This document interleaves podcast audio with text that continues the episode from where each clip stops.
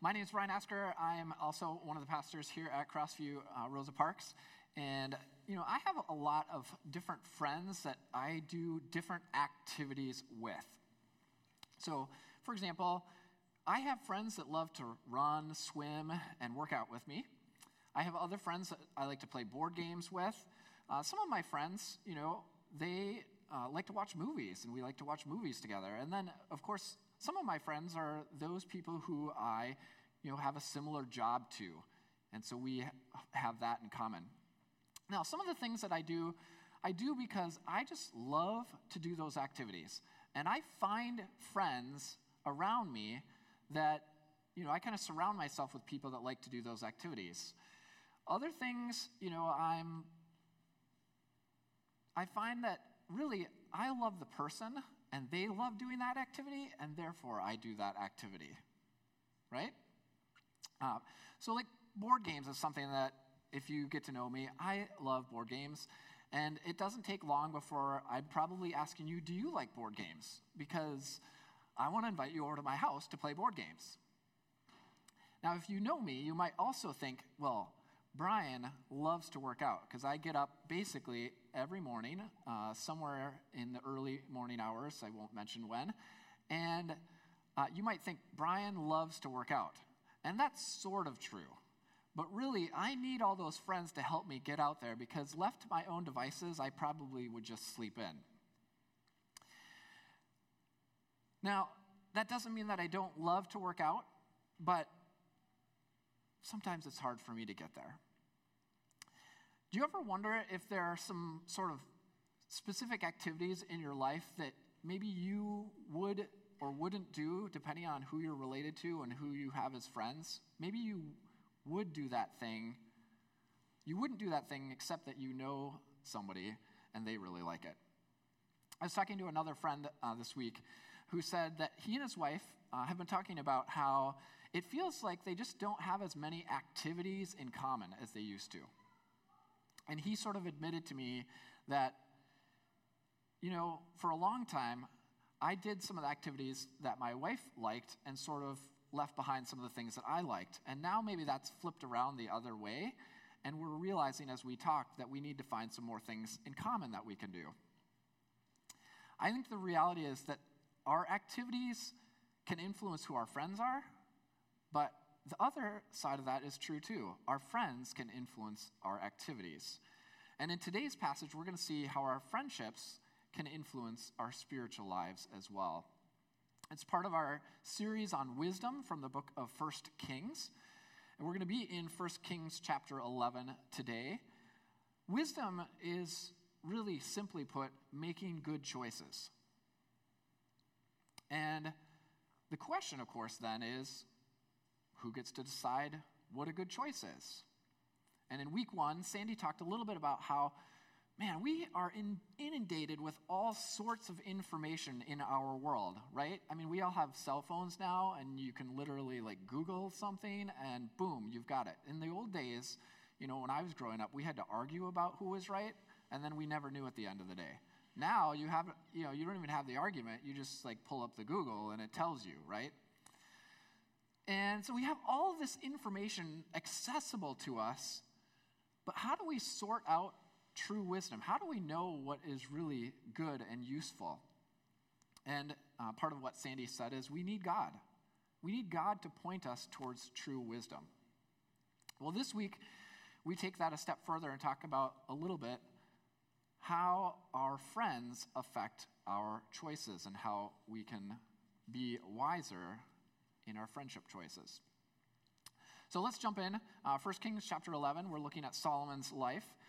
Uh, verse number 1 says King Solomon, however, loved many foreign women besides Pharaoh's daughter Moabites, Ammonites, Edomites, Sidonians, Hittites. They were from nations about which the Lord had told the Israelites, You must not intermarry with them because they will surely turn your hearts after their gods. Nevertheless, Solomon held fast to them in love.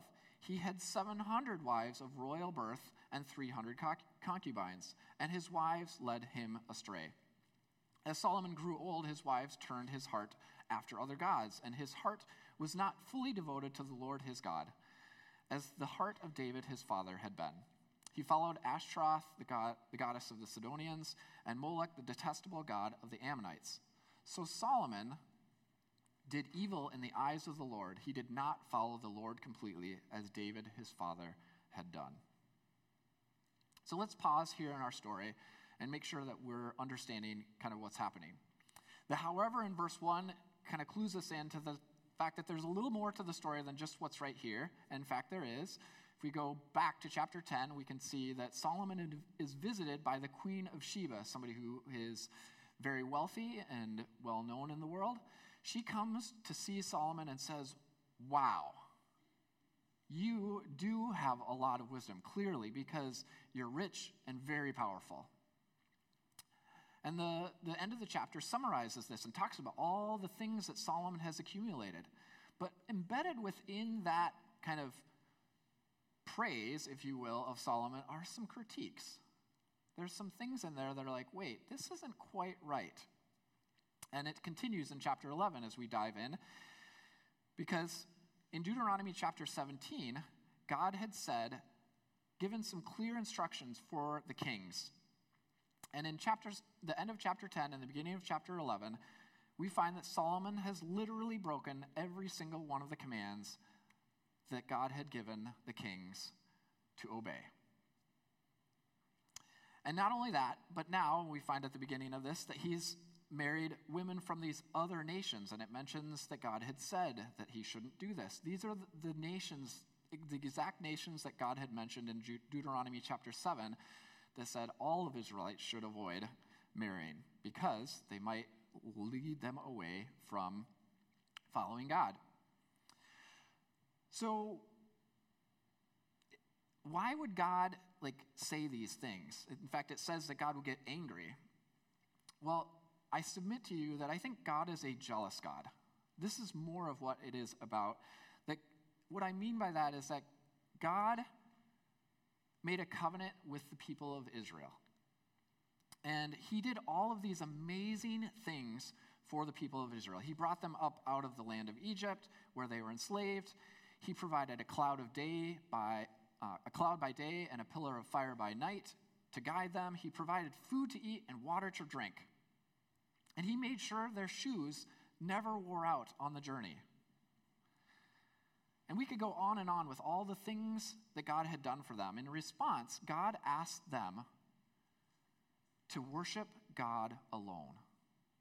And I think we can understand that today in our marriages, we and our relationships, we have some level of expectation around exclusion. We don't want our boyfriend, girlfriend, or spouse cheating on us. There's a jealousy in that. And God has that kind of jealousy for our relationship. So these commands aren't so much about who they should or shouldn't marry as much as they are about God's desire for us to have that exclusive relationship with Him. But, of course, that's not what Solomon did. And in chapter se- uh, verse 7, we find out a little bit more detail. It says, On a hill east of Jerusalem, Solomon built a high place for Chemosh, the detestable god of Moab, and for Molech, the detestable god of the Ammonites. He did the same for all his foreign wives who burned incense and offered sacrifices to their gods. The Lord became angry with Solomon because his heart had turned away from the Lord, the God of Israel, who had appeared to him twice.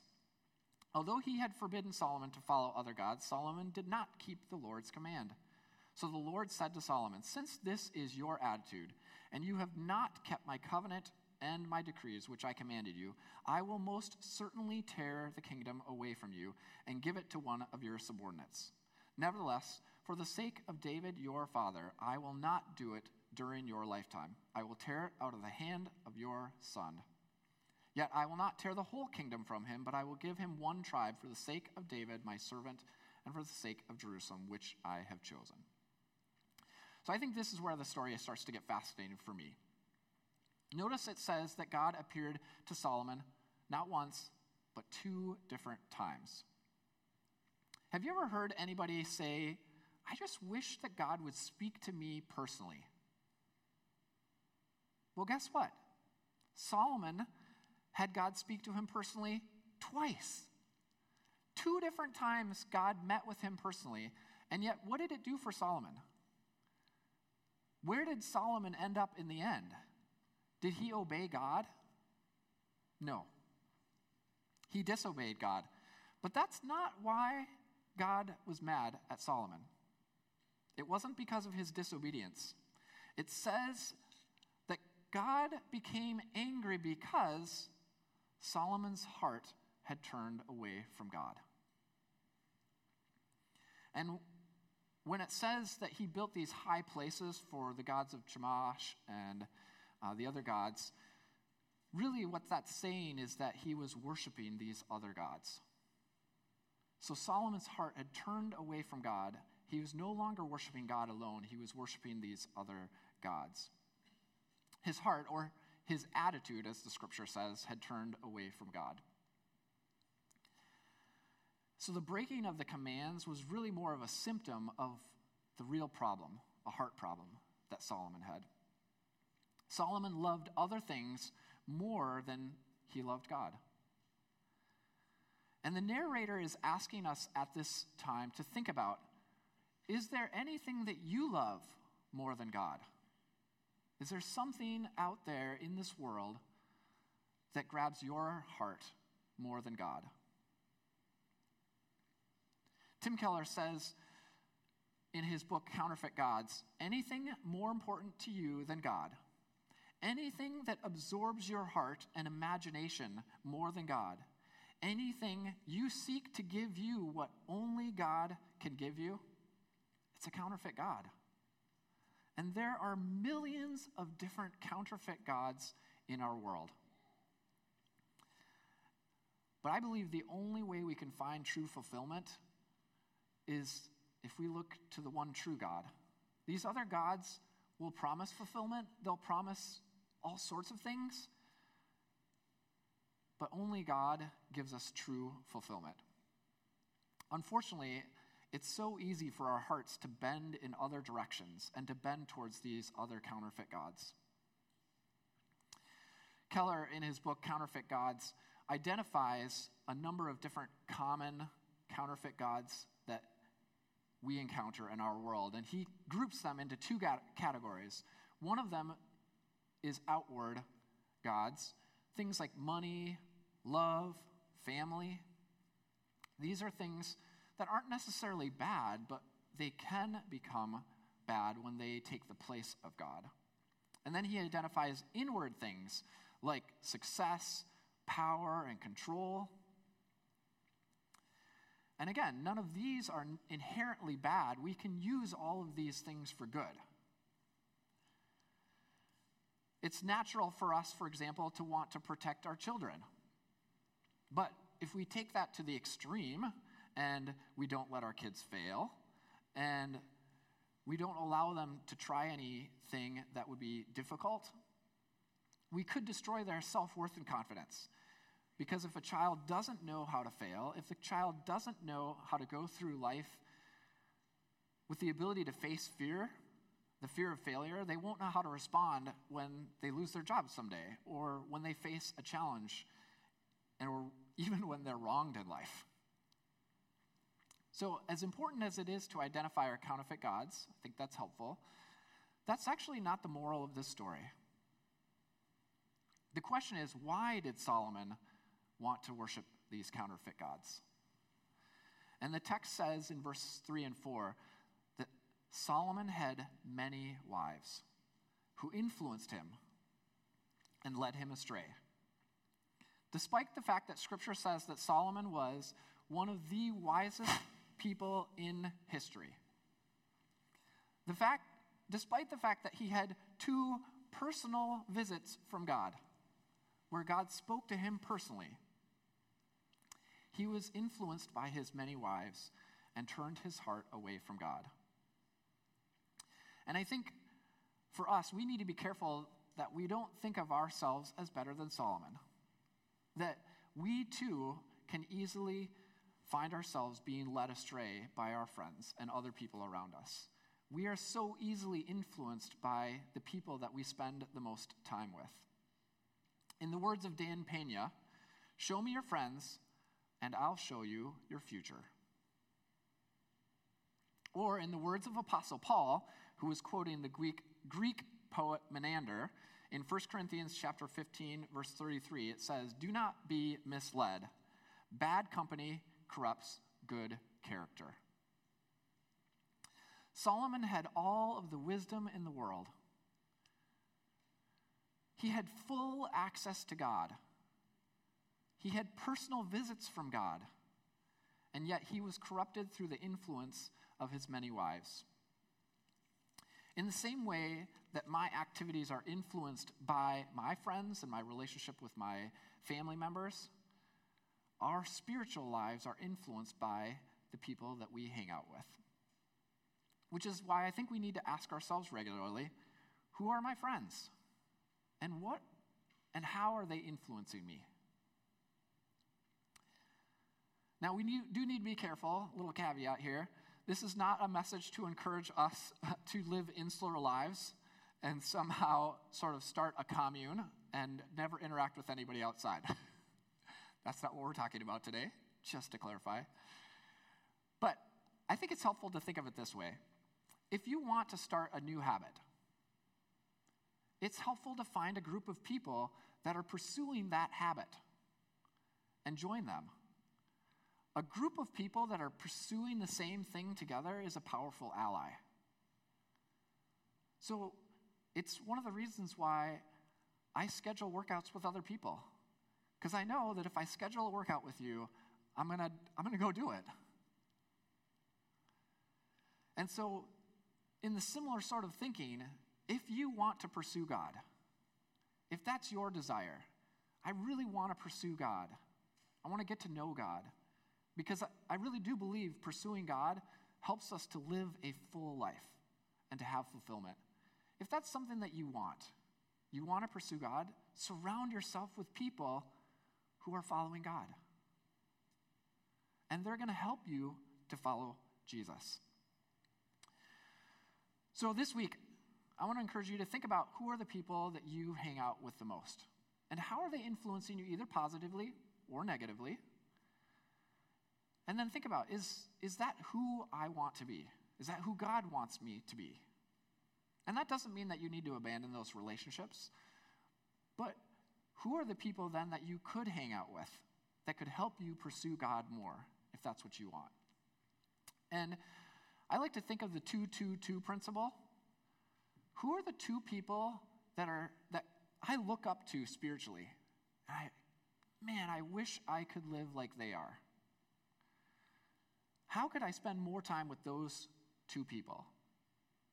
And then, who are the two people kind of alongside of me that are in a similar place to me, that are sort of running along in life, and we're, we're both trying to pursue God? We're both maybe in a similar life stage or whatever it is that you find similar, that you can run towards God with and you can share things with. And then, who are the two people that you can influence? That you maybe are further along in your spiritual journey, that you can help them learn how to run after Jesus. And if we round ourselves out like that well, where we have people influencing, we have people alongside of us, and we have people we're influencing, we're going to live a full life.